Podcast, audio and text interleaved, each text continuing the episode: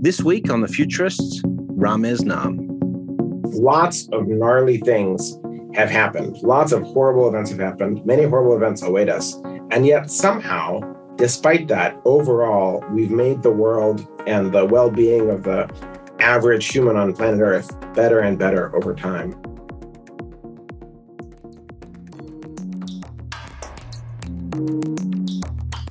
Welcome to the Futurists. I am your host, Brett King. Uh, we are coming to you from various places across the continental United States today. I'm the host, along with Rob Tercek, my co host. Rob, welcome back.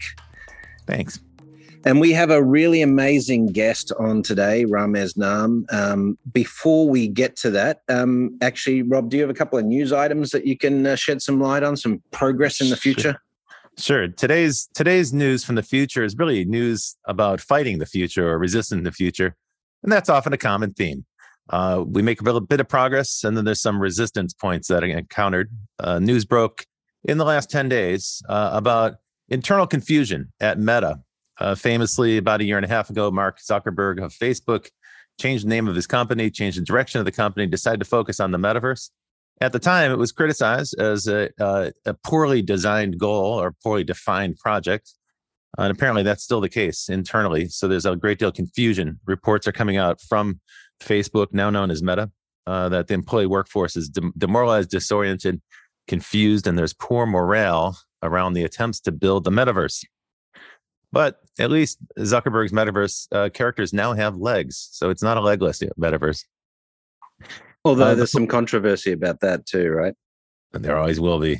Uh, the other news is uh, there's been some pushback against self-driving cars, a topic we've covered a couple of times on this show, and um, you know, there's always been some uh, cheerleading enthusiasm around the prospect of of uh, self-driving cars, but that always seems to be a future that's just around the corner and never plainly in sight. We've been hearing about self-driving cars now for 20 years since those first tests uh, that were done for the Defense Department in the Nevada desert.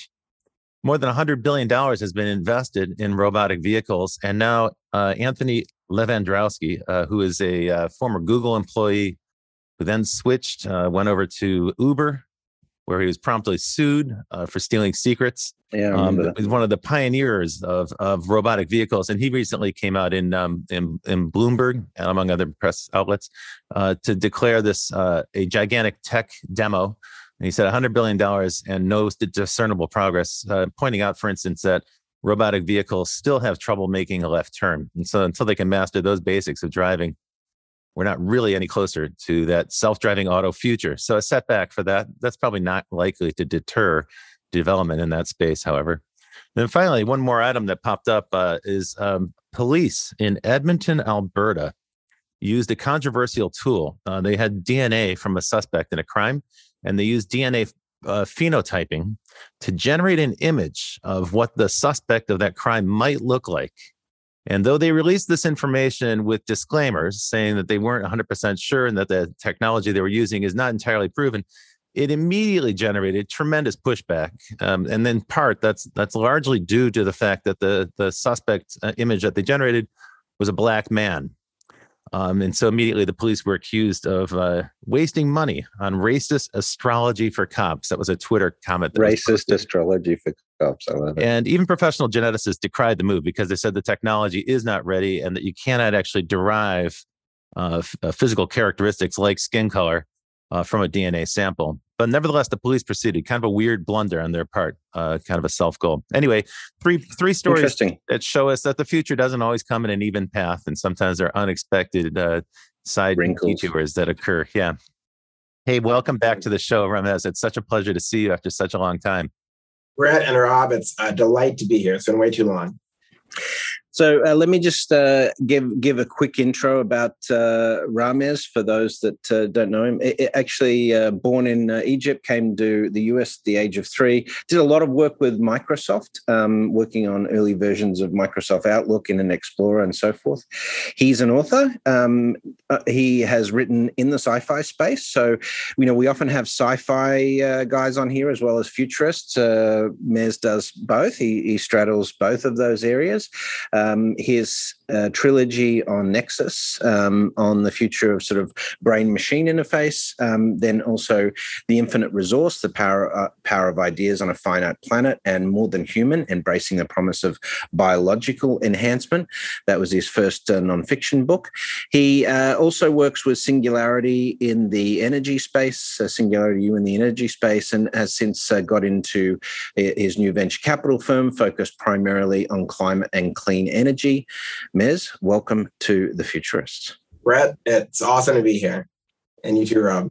Thanks, Mez. You're, you know, you're the futurist futurist. Uh, one, of the things, one of the things we like to say on the show is, is the definition of a futurist isn't somebody who just talks about it, but there's somebody who actually does something about it. Um, and there can be many things, right? Part of it is persuading lots of people to see the future or to embrace the version of the future that you're promoting but you take it several steps beyond that. We first met at Singularity University um, almost um, about 10 years ago. Like uh, yeah. Really, one of the best things I've ever done was to go to that course, that week long executive course. And you opened my eyes uh, at the time about the coming rise of electric power, of uh, renewable energy. Um, and at that time, it was actually in a kind of a dark spot. It was it had been uh, slow rolled, but you pointed out that there was an exponential growth curve.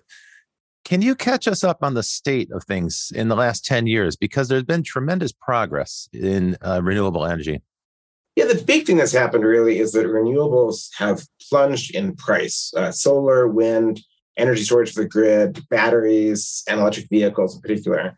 You know, 10 years ago, uh, 11 years ago, I wrote my book, The Infinite Resource, and I wrote an article for Scientific American saying that by that, that solar was dropping in cost like compute some a similar slope, not, not exactly as fast, that there was a Moore's law of solar. Now we call that Wright's law. That by about 2015, solar in some parts of the world would be cost competitive with coal.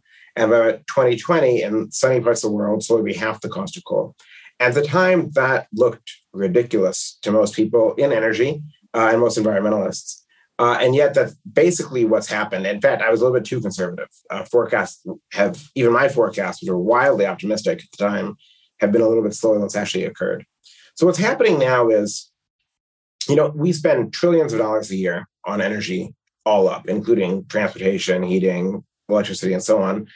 Uh, depending on how you look at it, it's as much as $6 trillion. We are in the midst of what will be a multi-decade transition. This is not absolutely happen overnight. It's not going to happen as fast as deploying cell phones or social networks. And nevertheless, now uh, almost all new electricity build out is solar and wind. That's more than 75% of global build out is renewables. Uh, energy storage is booming. It's like doubled every year. Electric vehicles, even through COVID, when we saw vehicle sales in general plunge, electric vehicles have risen to being now 12, 13% of all global vehicle sales, you know, an annual growth rate of 40, 50, 60%. So we're we're at this point where we're still in the the early part of the S curve, if you will. But what's happening is that in electricity, renewables have now become cost competitive. In transport, electric vehicles have gotten good enough that they're very exciting, and they're on the verge of just being plain cheaper than fossil fuel powered vehicles. Uh, and then we'll do the same thing to uh, industrial processes that use a lot of energy we don't really think about to make steel and cement to manufacture cars or build buildings uh, and other sectors of energy that are a little bit behind the scenes. Those will come in time. But this is, you know, to stay below 1.5 degrees Celsius of warming on the planet, we've probably missed that, to be totally honest. And even to stay below yeah. two degrees Celsius, we need to get to net zero emissions around the planet. It's completely decarbonizing the energy system by 2050, 2060, 2070. Uh, and I think that's doable, but it's still going to be a stretch and it's going to require continued innovation and continued policy work. Wow. Okay, that's a bold forecast, and that's an impressive progress. Uh, what are some of the biggest hurdles? What are the biggest impediments, uh, the hardest things to change? Yeah, uh, I'd say there's a couple of impediments. One is there's sunk cost. So we have, you know, new power, solar and wind are the bulk of it, and new vehicles, electric vehicles, are still just 11%, 12%, something like that. Uh, they'll they will be more than half by the end of this decade. but power plants are built to operate 30, 40, 50 years. Mm-hmm. The average fleet turnover or the average age of a car on an American road is something like 13 years. So full fleet turnover is more like 26. Mm-hmm. And in other parts of the world, it's slower. So even once you reach the point where clean energy is all of the new energy you're deploying, you have this multi-decade tail of infrastructure you've already deployed. And either you've got to get clean energy just so cheap that you shut shut that down, that it's cheaper to buy an electric car than it's to drive your gasoline powered car, which is possible. Uh, or you have policy levers. That's one impediment. There's others. NIMBY is a huge impediment. Yeah. Permitting uh, people don't realize that to solve climate change, we have to build. We mm-hmm. can't just yeah. oppose everything. We have to actually allow solar farms or wind farms or transmission lines to be built by someone somewhere. Uh, and then often non market business models. Uh, a lot of utilities have monopoly business models where they don't actually have to do the cheapest thing for their customers because there is no competition and they get paid on a uh, capital plus basis. So they don't necessarily see the actual economic pressure to mm-hmm. switch to the cheapest thing because that might actually force them, the regulator might force them to lower the costs that they charge their customers. So that's a, a surprising one, uh, but it's a real one. You can see that in China too, where you know there's their heavy reliance on coal-fired plants to this day, yeah. even though they make solar panels and they could they could begin to do that switch. Well, having said that, Rob, China's deployed more solar in the last three years than than the US has historically throughout all history. So I, I think they are making that switch. But that, right, but, two different but things. Right. Two different things. Yeah, There's existing plant as as Ramesh sure, sure, sure. But Mez, uh, part of this is sort of grid design. You know, um, you know, we we have seen um, Texas, California, where I'm from in Australia, with South Australia, New South Wales, Victoria. We, we are starting to see traditional grids being challenged by climate change because of temperature extremes and so forth.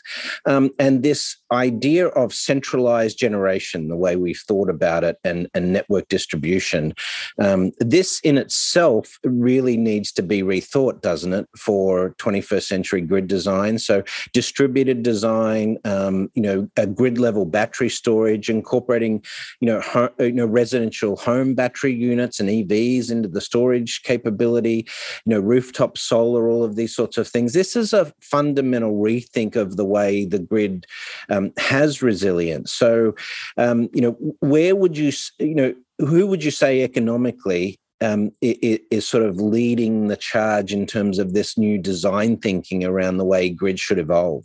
Well, so I, I will partially agree with you. There is a huge new opportunity in distributed energy resources, in solar on buildings, in batteries behind the meter, in using electric vehicles as energy resources on the grid, just to charge smartly when we have the most wind or sun available, or to put power back on the grid. That is an enormous, enormous opportunity. At the same time, what all the modeling shows is that renewables are actually more dependent upon a larger scale grids than fossil fuel power plants because weather is less correlated over distance. So you look at Texas. Texas has actually, in some ways, a good grid um, market design. It's a it's actually a place where energy resources compete on price, unlike a lot of places in the world or in the U.S. But Texas is also an energy island. Texas, at most, can import 2% of its peak electricity demand from its neighboring states. So when you look at the Texas outages that happened recently. Uh, a, the culprit was not wind. It wasn't a, even any one natural resource. And natural gas plants are what failed the most with these ice storms because you have every energy resource we build, whether it's a thermal power plant, like a gas plant or a coal plant, a nuclear power plant that depends on water for its cooling, uh, or wind farms or solar is actually somewhat dependent on weather. Uh, but B, when you had Texas struggling to provide enough power with the lights on, next door in Oklahoma, you had a surplus of dirt cheap power, right? Because weather events. But they couldn't access it, right? They couldn't access it because Texas has made the decision to be its own energy island. Uh, ERCOT. There's three grids in America. There's the Western Interconnect, the Eastern Interconnect, and ERCOT, which is Texas. Uh, and even in the West and the East, we don't have as, as much transition between states as we should. So when we actually do simulations of weather and electricity demand, everything points to building continent sized grids allows you to move power from the sunniest parts of the US. You move power from New Mexico to New York with less than 10% losses, pretty cheap. You can move uh, wind power from the Great Plains out to the coasts. Uh, that's what it would actually work the best. And what gets in the way of that is not economics, it's not technology. We've got the tech and it's cost effective. It is purely regulatory and it is mostly NIMBY. Yeah, the, so this is not in my backyard um, element uh, of, of, this. Um, you know, h- how can we educate the general public that um, you know not only that um, energy needs are changing as a result of you know the changes in climate and demands from things like cloud computing and electric vehicles. But what is the process to get people to understand the the significant longer term benefits of you know renewables um, just from an economic perspective because i think this is something we still struggle with in the united states and in australia in particular where people don't understand how much cheaper these energy sources are going to be in the future. I think we see it somewhat on a local basis. You know most people that install solar on their rooftops do so because they want it but also they, they see that they actually save money in their bill. Uh, a friend of mine uh, runs her own business where she had a, a gasoline powered pickup truck as her uh, main work vehicle. And she switched to an electric vehicle. And the monthly payments on the vehicle are less than what she saves in fuel costs, mm. even after adding in her electric charging costs. Wow. We have Amazon ordered 100,000 electric trucks from Rivian, these delivery vans, you know, like the UPS and FedEx vans, yeah, yeah. vans. And they did it because employees were really frustrated with Bezos. Several thousand employees wrote him a letter on how Amazon had do better on climate. Hundreds just did in a walkout. But they also did it because when they did the math, they actually said, oh my gosh, this will actually save us money. There's an investment in these electric vans will pay back in two or three years with because electricity and the high efficiency of these vehicles and the low maintenance costs, which it's so simple, was will actually save us money even if we have to switch over the whole fleet. So we're starting to see that happen now. Uh, and that narrative is starting to get more into the mainstream, certainly in business, it is. And so I think that the, the Ford's decision to launch an electric version of the F 150 truck is so important because the customer for that truck has hitherto been resistant, right, to energy initiatives. Um, as you both have pointed out, it's a case, it's a matter of case by case, one person at a time has to have their own epiphany uh, and so the idea that an electric truck can be more powerful, faster, uh, less cost of ownership and operation, uh, that could be a really compelling use case on an individual basis. I'm excited to see that Mez, let me just take a step back here. Uh, uh, you know, I mean, you you clearly have um, evolved in your career. You've you've now become one of the world's expert in in in this field. But you started in you know the technology space, like you know mm-hmm. my, myself. So, what was that journey like from you being a deep technologist to becoming more interested in the future, and then you know getting into um, you know like beca- becoming the lead for for Singularity University on on the energy side?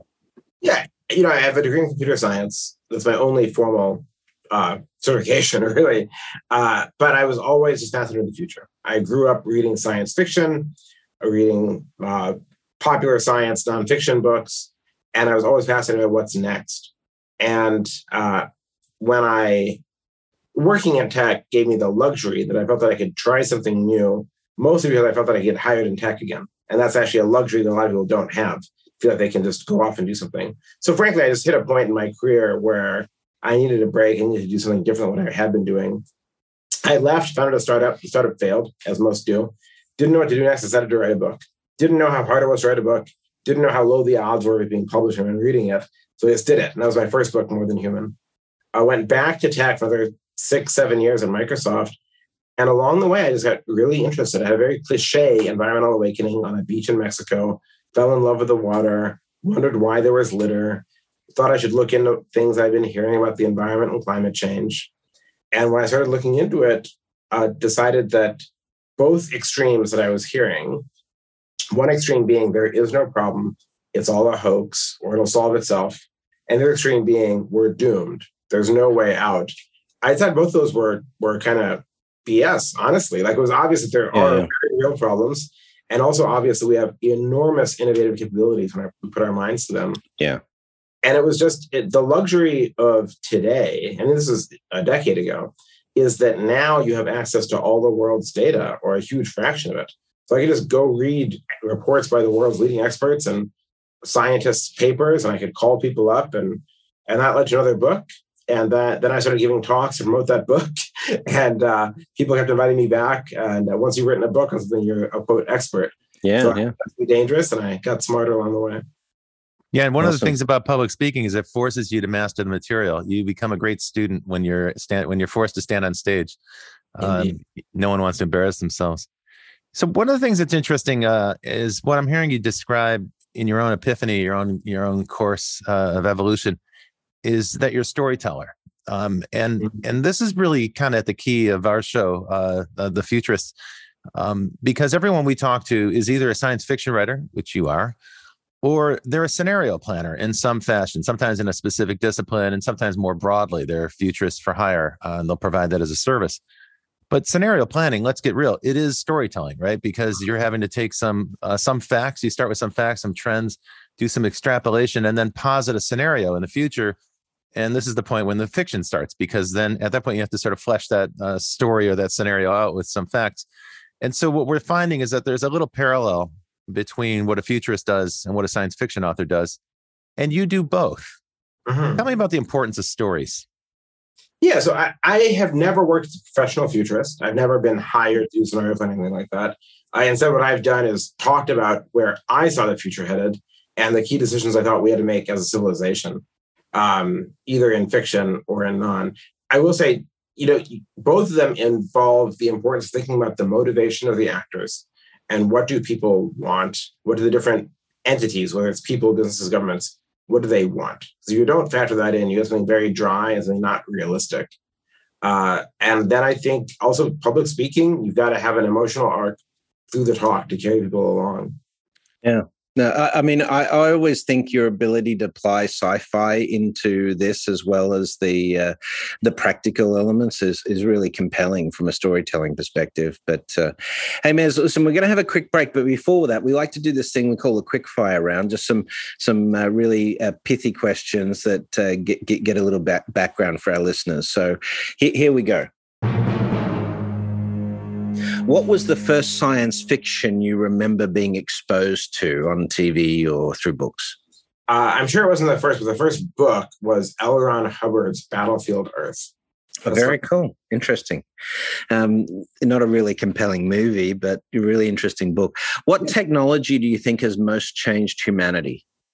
Uh, digital tech. I mean, communications tech, uh, really, but that combination of the internet, cell phones. Yeah, absolutely. Name a futurist or uh, entrepreneur, if you like, that has influenced you and why. Kevin Kelly, uh, his book Out of Control. I read it. I think I was in high school. I'm proud to have Kevin as a friend these days. And it really, you know, that was the, a period where Chaos uh, by James Gleick came out, Complexity came out, and Out of Control came out. And Out of Control really persuaded me that there was this bottoms up model of both innovation and decentralized control that was really fascinating that I hadn't thought about before. Yeah, really awesome. relevant again now with Web three. Yeah. yeah, yeah, yeah.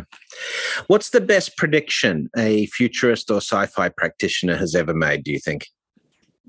wow, that's a really bold one. Uh, that tomorrow is likely to be better than yesterday, and I don't know who first made that, but I think you know the the anti maybe Jules Verne. I don't know. Yeah. Yeah, that's a good one. Um, what science fiction story? This is the last one. What science fiction story is most representative of the future that you hope for?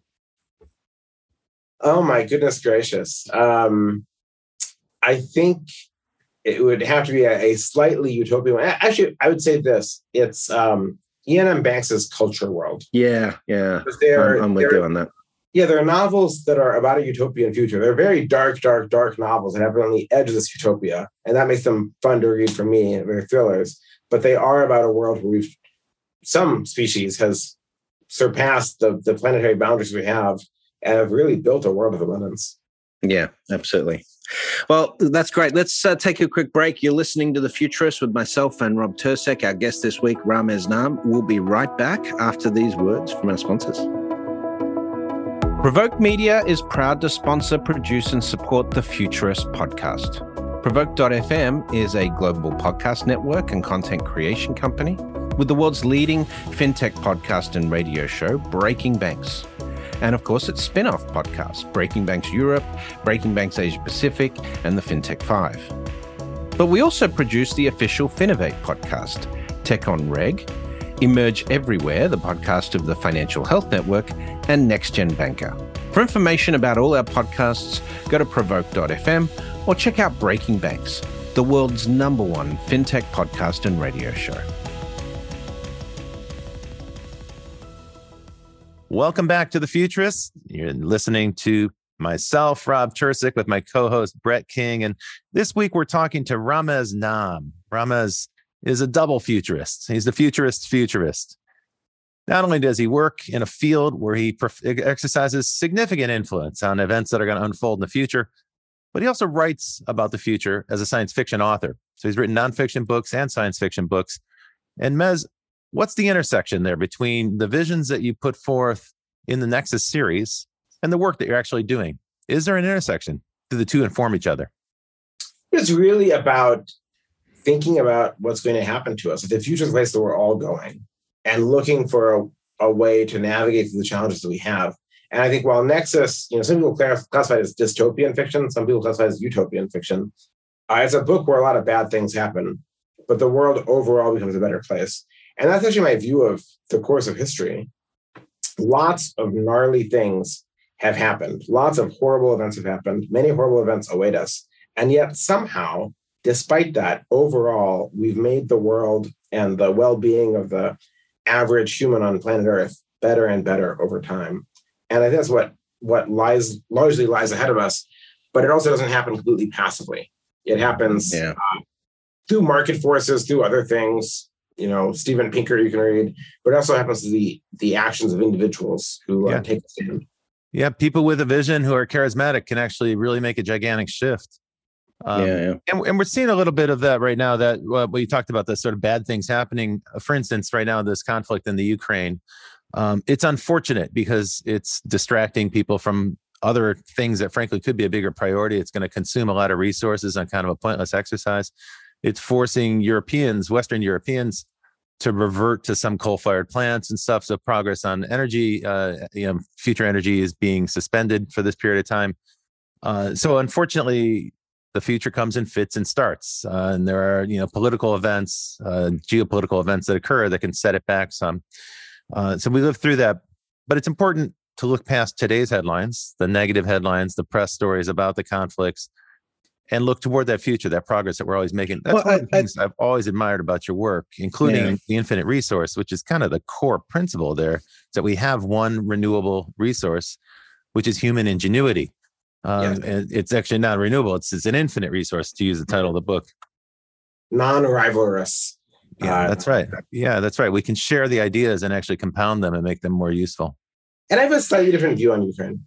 Um, I think Ukraine is, is horrible. No one should wish for war. There's, you know, hundreds of millions of people being affected one way or another, and millions affected very, very, very directly.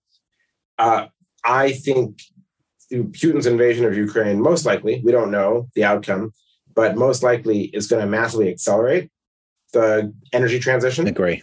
Um, that we see that in Europe already. There's temporary increases in coal burning and whatnot. But the, you look at what Europe's actually setting in place, they're going to massively turn away from natural gas and yeah. deploy renewables and green hydrogen faster than ever.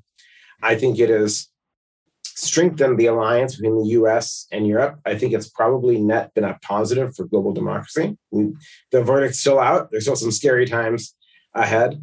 I think it's uh, strengthened Taiwan against China.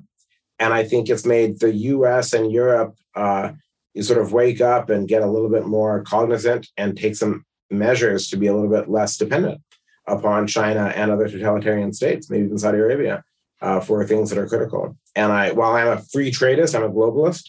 Uh, I think those are all actually pretty positive things. Mm. I would hmm. never wish for this war to happen. There's still yeah. scary things that could could happen, But I think uh, the most likely outcomes I see are that the world gets better as a result of it. I want to I, I want to change tack a little bit here, Mez, talking about ne- the Nexus trilogy and uh, the work you did there, because you know if, if you uh, if you wrote a story about the future of um, you know energy production in a science fiction setting, that would be sort of naturally aligned with your your career in many respects. But you did, um, you know, nano robots that that had you know sort of brain control interfaces and stuff like that, and you know changing um, human behavior and so forth. But um, you know, your series was quite successful. It was nominated. You you you tied for best novel for the Prometheus Awards. You were shortlisted for the Arthur C. Clarke Award um, and won the 2015 um, the third the third uh, in the trilogy. Apex won the 2015 Philip K. Dick Award. Phenomenal outcomes. Congratulations. But um, s- suddenly you were now thrust into this world um, where you're going to these science fiction award dinners and so forth with some of your childhood, uh, you know, heroes. What was that like? Be suddenly becoming networked with, um, you know, these amazing science fiction greats. Oh my God, it's such a privilege. I mean, I grew up reading David Brin. I'm a huge fan. Uh, my friend Paolo Bacigalupi is with The Wind Up Girl. I think is just amazing. There's so many people, uh, you know, Daniel Abraham and Ty Franck, who wrote The Expanse, who we've seen the last on TV the last several years. Uh, so getting to suddenly uh, be peers and friends with these people is just you're like a kid in a candy store, honestly. Yeah. Now, I I, I, can definitely uh, see that. In, in terms of um, the the elements of future scenario planning regarding things like grid design and the things we we talked about earlier, in in terms of developing stories for science fiction, um, how how do, do you think you can help people to think like a futurist to get in that mindset of understanding the rate of change how we can stimulate that how we can absorb that into society? How yeah. would you help people to develop that mindset? Yeah so i've never thought about writing i've thought about i've never come up with a way that i could write a story about climate and energy primarily because the the solution doesn't happen over the course of, that i can fit into a story easily. It would be a multi-generational story i think. Um, what I find is this, you know, I, I give a lot of talks and uh, Rob, when you came to Singularity University, my talk started with sort of the global challenges. And then I think there was sort of probably a, an appeal to what we needed to do collectively towards the end with technology optimism intermixed. Uh, maybe the year after that, I was asked to give a talk at a hedge fund conference. And I thought, oh my gosh, the people here might be climate deniers. I can't give them a talk that's about what they need to do to make the world a better place or address interesting climate. so instead i just flipped the talk entirely and the talk was just about the economic trends in clean energy and how clean energy was going to become cheaper than fossil fuels it's going to become cheaper to build new clean energy than to operate existing fossil fuel infrastructure and that all of their investments in fossil fuels were severely at risk and i didn't mention climate change to the very last slide and, and mention and there's this thing called climate change policy is going to get more ambitious over time too. I can't tell you the exact pace. It's going to be two steps forward, one step back. The policy is going to keep forward, going forward too. And that was the narrative arc that actually worked for that audience. Mm-hmm. And that's been the narrative arc that I've I've largely kept in mm-hmm. most talks about climate. Because what I find is the vast majority of people who are in the audience, I'm usually talking to C-level execs at companies, people at private equity or sovereign wealth funds or banks or militaries, almost all of them believe that climate change is real and they have to do something about it. What they lack is a bottom line argument to take to their organization that they can use to drive the right investment or change. And one of the points of resistance there is that uh, there's a lot of disinformation. There's a lot of information that's being published, probably with the support of fossil fuel industry, uh, that that causes people to have a doubt or to resist, or maybe to not take it so seriously. Uh, you know, a moment ago, you mentioned that the Ukraine war has shaken Europe out of its complacency, uh, maybe given us a fresh awakening as to the needs of the, you know, the, the, the transatlantic alliance and uh, and the need to shift to new kinds of energy. Um, but but we tend toward complacency. If we got a system that's working, we're going to go focus on other problems. And some some organizations are paid lavishly uh, to to write lullabies, right? To tell us uh, uh, to, to, tell us fairy tales that'll cause us to kind of sleep, fall back asleep, or or not take this matter so urgently. Uh, a, a, few weeks ago, I'd sent you a report from the Manhattan Institute uh, that was um, raising the issue of all the other costs associated with manufacturing electric vehicles. How um, electric vehicles and uh, renewable energy have a, a cost associated with manufacturing that we don't often take into account. And while that report was interesting, it's actually really well written report. It's very persuasive. What I noticed in reading it is, well, give me a comparison. Give me an apples to apples comparison on the cost, the total cost of manufacturing and installation and deployment, and then operation and end of life cycle. And they artfully avoided that because I think when you do that analysis, fossil fuels don't look great uh, and, yeah. and, and they don't compare over time. And um, ICE engines, uh, you know, traditional um, internal combustion cars, also don't look favorable to uh, electric vehicles. So in isolation, you can find you know reasons to resist or reasons to deny it. Um, but when you try to do an accurate point by point comparison, which is harder to do than it sounds, because that information is not always available. Uh, but talk to me a little bit about disinformation and what you run into when you're out there spreading this message of the cost benefit analysis. Yeah, we're going to do a lot, and a lot of it actually is is mostly you can actually get people sort of just look at the facts about today. Uh, but there's a disbelief. There has been a disbelief that the economic trends of clean technologies getting cheaper will persist. And some of the leading think tanks, I mean, the International Energy Agency is actually a, a prime culprit in this, and not yeah. fossil fuel organization. They just have sort of a status quo bias, right? A lot of forecasters do.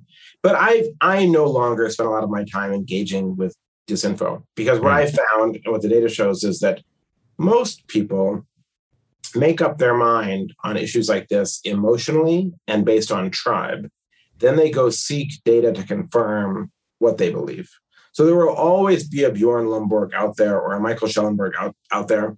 And it doesn't, there's, it, of spending my time on that is just not productive. Mm-hmm. What is more interesting is spending my time with a bank that is was lending to, to coal power plants and showing them these plants are going to go out of business, they're going to go bust before they pay you back, and getting them to shift, you know, billions of dollars of investment elsewhere, which I've done, right? Because those entities that are just bottom line oriented and that are willing to take a, sort of a cold, hard look at things, I think are amenable to these sorts of, of economic arguments. And now, now the, t- the tide has turned, like not fast enough, but we spent, depending on how you look at it, in 2022 on clean energy deployment, just capex, we're going to spend between one and 1.4 trillion dollars, depending on whose definition you use.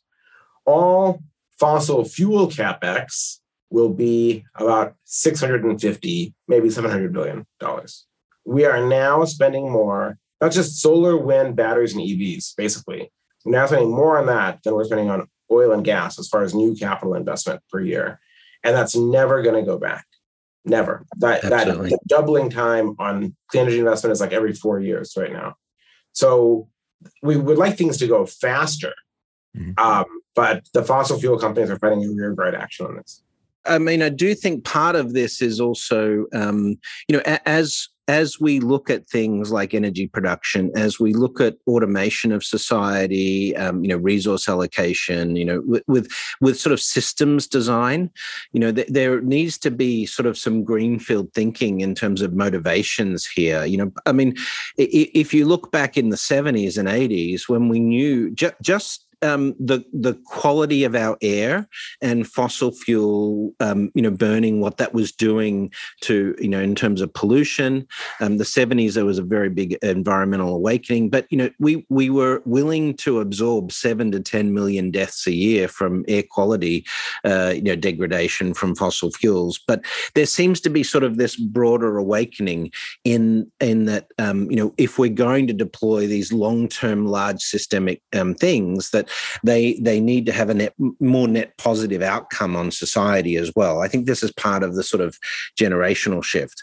Yeah, but um, what's interesting about what Mez just told us, which I think is really worth underscoring for our audience, is is really he said two things.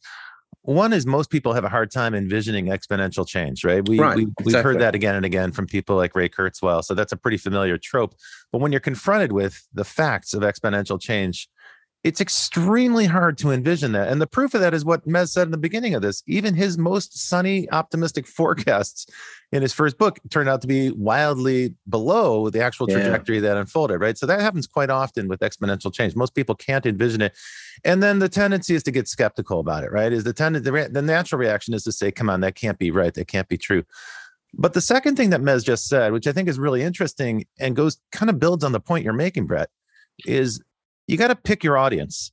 Uh, what he doesn't do is waste time. As he doesn't waste time with the climate deniers anymore. He doesn't waste time trying to engage with them or persuade them or get into you know uh, scraps on Twitter on Twitter or other social media platforms.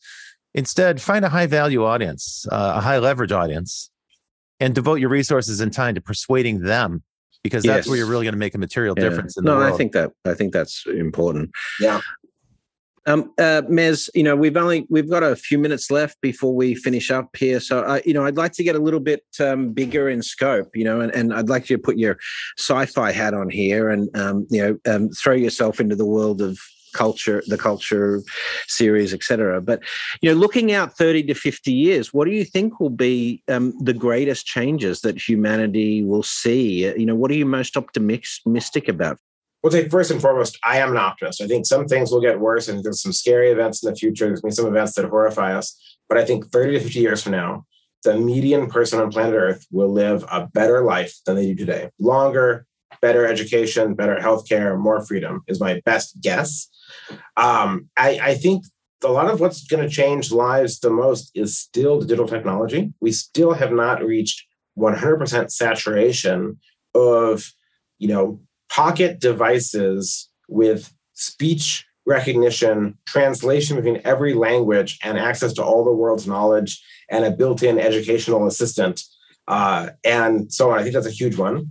I think the role of AI as cognitive prosthesis uh, is massive. I'm not too worried about AI as entities or uh, you know AI takeover, but I think uh, one way to to look at it, I was talking with uh, Sam Altman at, OpenAI, is that you know today we you have people writing term papers using GPT-3, and I think uh, down the road, and you see this in a short story uh, I have coming out, you'll have people who say, uh, or they people use DALL-E to make images. You'll people say, design me a house, uh, five bedroom rambler, uh, split level, mid century modern, uh, with sort of a Moroccan theme and it'll do that. Or you'll have beyond that, at some point, we'll have uh, physicists and chemists. Like we already have a little bit of work of AI helping us with uh, drug design, helping us with materials design. We're always going to validate these things in the real world.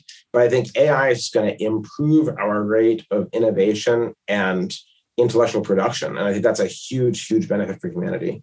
And in addition to that, we'll solve issues at the bottom of the ladder. I think the average person on planet Earth will be better fed, have access to clean water, more basic medicine, more shelter, uh, and more abundant energy. That's great, Mez. It's so nice. What you just did there was nice so neatly tie together two trends or two themes that we heard so much in our in this show. Uh, uh, we've heard so much in previous episodes about uh, dystopian futures. You know, the idea that science fiction and particularly in science fiction movies it's a lot easier to portray a dystopia than it is to portray a utopia. Utopias tend to be boring and they're not great drama, and so Hollywood doesn't focus on those as much. Um, you know, dystopia is scary and it motivates people and it creates conflict and drama. But we, what you just shared is a vision of of constant incremental improvement, and it's probably worth putting that in the context of that's also been the story of the past 100 years, and frankly, the past 1,000 years although we don't tend to notice it because we tend to notice those big events, the big conflicts, the big setbacks, uh, the hardships, and so on. You know, it, just in the last 20 years, uh, um, about a billion people have been raised out of extreme poverty into a kind of middle class, you know, and, and probably not the middle class that we're, we're aware of here in the United States. But that's a significant achievement, right? That's a huge achievement on the planet Earth it's happening in places that are far from the United States. So most Americans don't notice that, um, and they tend to focus on what's near to them, which might not be the same story. Um, but I think it's really great to keep that vision of ever growing incremental progress forward. It's great to keep that vision in mind. Um, but that's cool. As a science fiction author, you're not going for the easy points here. You're going for the toughest story of all, the, the hardest narrative to tell. Well, that's why in yeah. sci-fi we have to have terrible things happen. You got to have the reader has to have a reason to turn the page. There's got to be tension. Yeah. Uh, so I don't I don't criticize sci-fi authors for writing dark stuff. But that's why Nexus is the way that it is as a trilogy. Is like there's constantly fear that horrible things are going to happen to the main characters or to the world, and bad things do happen to a lot of the protagonists. Uh, while overall, if you read the books, the world gets better. Yeah, I mean, listen, this is hardwired into humans. We want the story of redemption. We want the story of salvation. We want the story of resurrection. You're going to some really, really core like beliefs that are hardwired into human beings. I think maybe on a on an unconscious level. Um, so yeah, that that that drama, that conflict makes it a good read but ultimately things are getting better and that's a super positive yeah. way to wrap the show i think that this has been a really fun no, it's, conversation it's, it, it, has been um, it, it's fine it's great to finally get to talk to you again Mez. hey um, what are you working on now that you want to share with uh, with our audience that that's interesting over the next couple of years so I've been investing in climate energy startups for the last eight years. I'm launching my own uh, venture fund in climate tech. It's the best time ever, despite global recession and so on. This is a booming area. It's just going to just kind of keep getting hotter. And so you'll to hear more from me about that uh, soon. I think there's going to be like, I mean, the spend on climate mitigation and you know re- infrastructure resilience and adaptation, as you say, it's got to be trillions of dollars over the next uh, um, you know uh, decade or so. So huge opportunity. Indeed. Um, and uh, how can people find out more about what you're doing and follow your uh, your activity? Go to my website, rameznaam.com, or follow me on Twitter at Ramez. Fantastic. Well, Mez, thanks for joining us again on the Futurists, and um, you know, please stay in touch. And uh, you know, if you have some really interesting initiatives that you're launching, let us know. We'll make sure we uh, weave it into our news and activity that we do on the show. Will do. Thanks, Brad. Thanks, Rob. Really fun. Good to see you. Take care. All right, that's it for the Futurist this week. Um, if you like the show, uh, please feel free to leave us a review, uh, preferably a five star review. We're getting some really phenomenal traction now. The Futurist is now in the uh, you know top two percent of uh, um, podcasts globally, so fantastic uh, traction. Um, and tell people about it. Share it on social media, you know, um, uh, and so forth. that all helps. But we'll we'll be back with you next week with another episode of the Futurist. Until then, we'll see you in the in future. The future. well, that's it for the Futurists this week. If you like the show, we sure hope you did. Please subscribe and share it with the people in your community. And don't forget to leave us a five star review. That really helps other people find the show. And you can ping us anytime on Instagram and Twitter at, at Futurist Podcast for the folks that you'd like to see on the show or the questions that you'd like us to ask. Thanks for joining. And as always, we'll see you in the future.